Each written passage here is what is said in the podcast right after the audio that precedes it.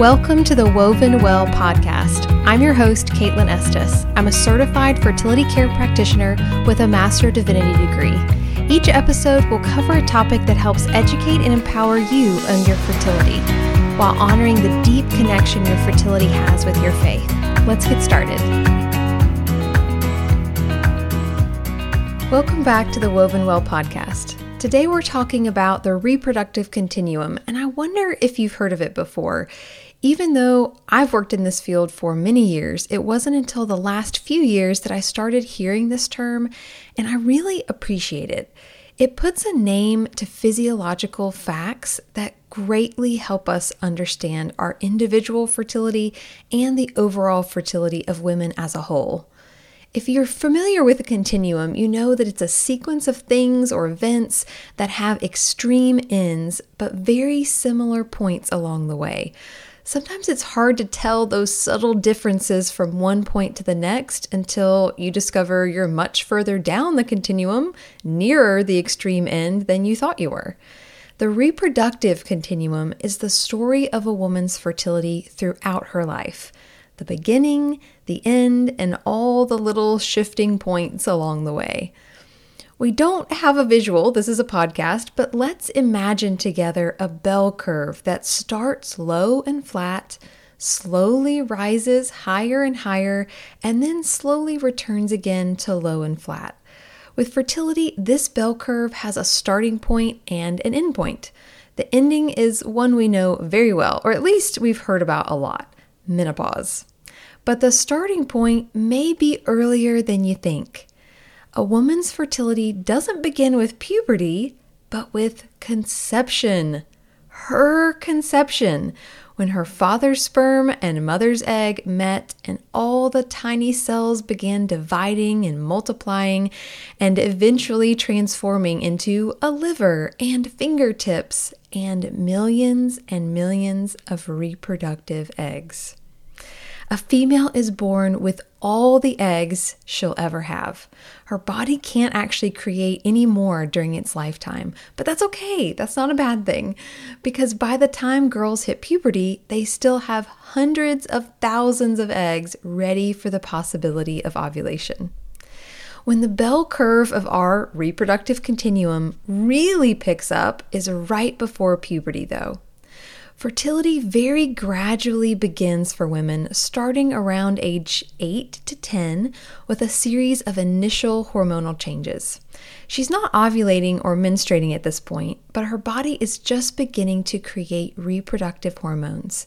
And we see this shift with the development of things like breast buds and the experience of light vaginal discharge, along with a lot of other things. FSH, the follicle-stimulating hormone, and estrogen cause these shifts, but it's not yet significant enough to actually cause ovulation. These hormones slowly continue to develop and strengthen over the next several years until the point that estrogen levels are sufficient to trigger LH, or that luteinizing hormone, the hormone that causes the egg to ovulate from the follicle.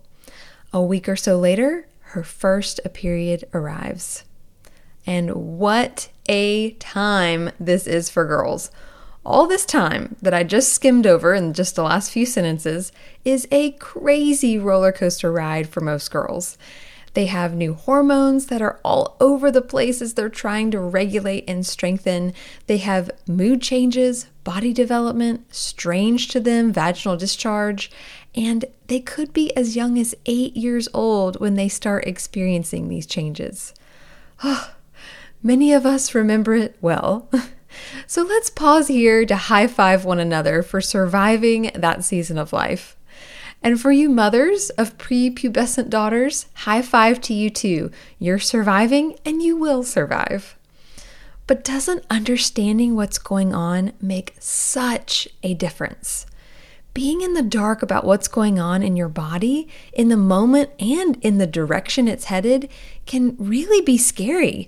I think of all the women I've worked with over the years who remember their first period so well because they had never been told that women have periods. How terrifying that could be. When it comes to fertility, education is a powerful and empowering tool. Those first few years of puberty really can be all over the place. Cycles are irregular, bleeding may be spotty and unusual, and ovulation doesn't occur each month like it will later on. Cycles may be very long or very short. The hormones are still really figuring things out. Regulation and development can take a while, so it's common for girls to experience defects in their luteal phase or the second half of their cycle because the level of their progesterone hormone is consistently weak.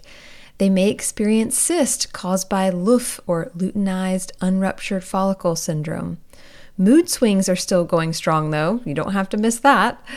And the production of cervical mucus is beginning and increasing in quality as her body gets used to producing larger and larger amounts of estrogen. With all this rapid development happening, it can take a year or more for things to start getting normal. That means if a girl has had periods for less than a year and some change, you shouldn't be concerned about irregular cycles or even some unusual spotting. These are to be expected during this phase of development. It's totally normal. What's not normal is pain of any kind. If a girl starts experiencing pain, there's a reason for it. And the answer is not birth control. So I especially want to mention that because beginning birth control at such a young age can wreak havoc on the development of the girl's reproductive hormones and reproductive organs that are still developing, like the cervix. So be very, very cautious about starting any hormonal treatment at such a young and developmental stage. So she's experiencing changes over the years and rapidly approaching what she can expect to be her longest season of fertility, peak fertility. The majority of a woman's reproductive life is spent right here in this season. The age it begins isn't as important as it naturally following proper development during puberty.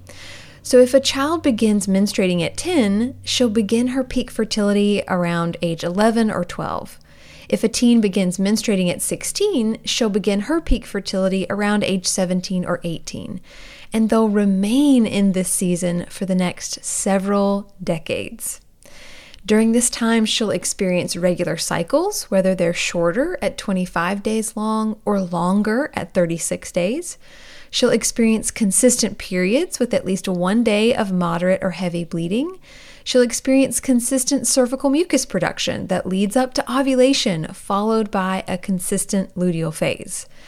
This is what most of those fertility education tools use to explain a quote-unquote standard cycle.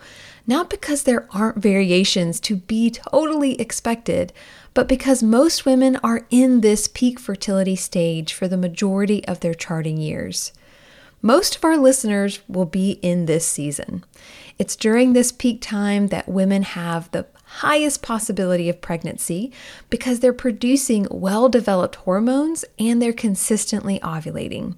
Meaning, overall, this is the most fertile season of a woman's life. This is when women are most interested in things like conceiving a pregnancy and preparing their body for pregnancy, or using this information to avoid a pregnancy because they know they're fertile, or really identifying cycle health concerns because they know it's not related to reproductive development like earlier in life. Now they see this is an ongoing issue with a root cause that can be investigated, and they want to. We do all of that and more at Woven Natural Fertility Care. We teach you to chart your cycles, to identify those windows of fertility and infertility, and to identify underlying hormonal issues that could be causing irregular cycles, unusual bleeding, or issues conceiving. All issues that are completely normal as a woman's fertility is developing, but very abnormal once it has developed. And knowing this makes a huge difference, because women don't stay in this season forever. It may feel like it for those desperately trying to avoid pregnancy or those who are suffering from debilitating menstrual cramps, but fertility comes to an end for every woman. Around 37 to 42, women can begin seeing signs of decline in their fertility. And let me be clear on this. It does not mean they are now infertile. I work with women actively conceiving pregnancies in their late 30s and early 40s all the time. And I have clients in their late 40s and early 50s, but they all happen to be avoiding pregnancy. Fertility does not suddenly stop because a woman hits a certain birthday. Just like it took many years for fertility to fully develop, fertility takes many years to then cease. Think back to that bell curve at the beginning. After you've reached the highest point, things don't just suddenly plummet. They slowly trend lower and lower until things naturally cease. This process can start as early as age 37 or as late as the early 50s. And again, it can take many years for fertility to naturally cease. I'm talking 5, 7, maybe even 10 years before it completely stops. But women can notice signs that this process has begun, however slowly. They may notice a significant drop in their body's ability to produce progesterone, which causes a short luteal phase, or spotting before the start of their period. They may have more irregular cycles because ovulation is no longer happening during every cycle. They may experience LUF syndrome, or simply very long cycles as the body has a harder and harder time increasing hormones to a sufficient level in order to ovulate. Or she could have very short cycles with an early ovulation during her period and then a short luteal phase due to that low progesterone, and she could feel like she's bleeding every other week.